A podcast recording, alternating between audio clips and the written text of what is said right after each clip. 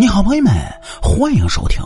俗话说得好，今天这期故事呢，咱们要来讲这么句俗语，叫“只说别人眉毛短，不说别人头发长”。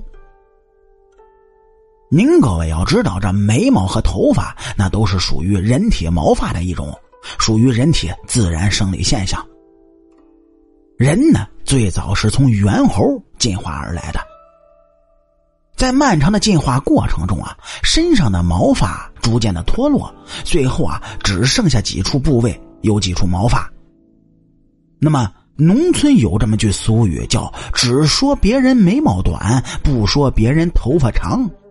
这又是一句什么样的俗语呢？其实啊，还是那句话，是听话听音儿，特别是农村的俗语，你永远不要只停留在理解表面的意思上。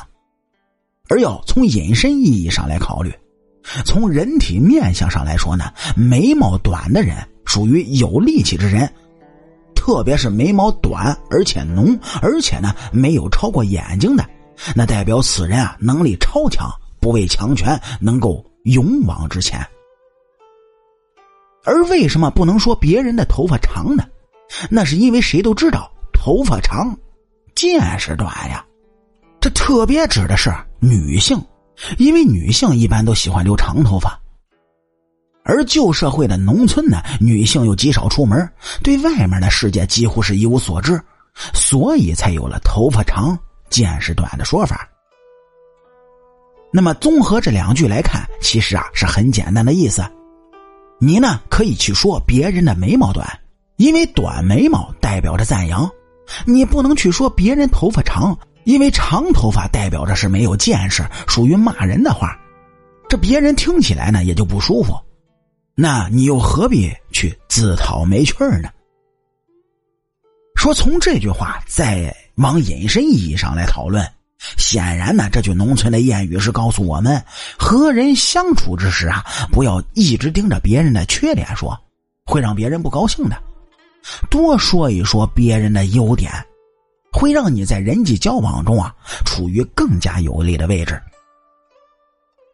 我们在生活中呢也常常会遇到一些这样的人，他们不知道是出于何种的考虑，总是喜欢说别人的缺点，似乎把别人说的是一无是处，就能够显出自己的优势来。这样做的结果呢，实际上就是孤立了自己，让自己处在一个和别人脱节的位置上。而适当的说一说别人的优点，会让别人感到心里十分舒服。其实啊，我们每个人都有自己的优点和缺点。金无足赤，人无完人，没有人可以说自己是十全十美的。那些拼命说别人缺点的人呢，其实是想用别人的缺点来满足自己的虚荣心。这种人在生活中并不少见，时间长了呢，就没有人愿意和他们交往了。当然，我们也不是提倡一味的去赞扬别人，毫无原则的拍别人的马屁，而是要做到实事求是，既指出了别人的缺点，也学习到了别人的长处，这样才能共同进步。只说别人眉毛短，不说别人头发长，是我们祖先用这样一种略微隐晦的方式，在教育我们。使我们在人际交往中呢，能够学习到更多实用的知识。一些初入社会的年轻人呢，总是不知道该如何跟别人交往，一语不慎就会惹来别人的反感。所以，有些年轻人总是说啊，说为什么我赞扬别人，别人也不高兴啊？这批评别人啊，别人更不高兴。哎，那是因为你敲鼓。他没有敲到点儿上，说话没有说到关键上，结果弄了个两头不讨好。这农村俗语中啊，类似这样和人际关系有关的俗语还有很多很多。这平时没事的时候呢，可以去学习学习，你会有非常大的收获的。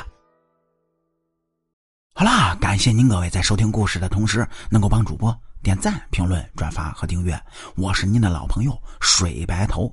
俗话说得好，下期咱们接着聊。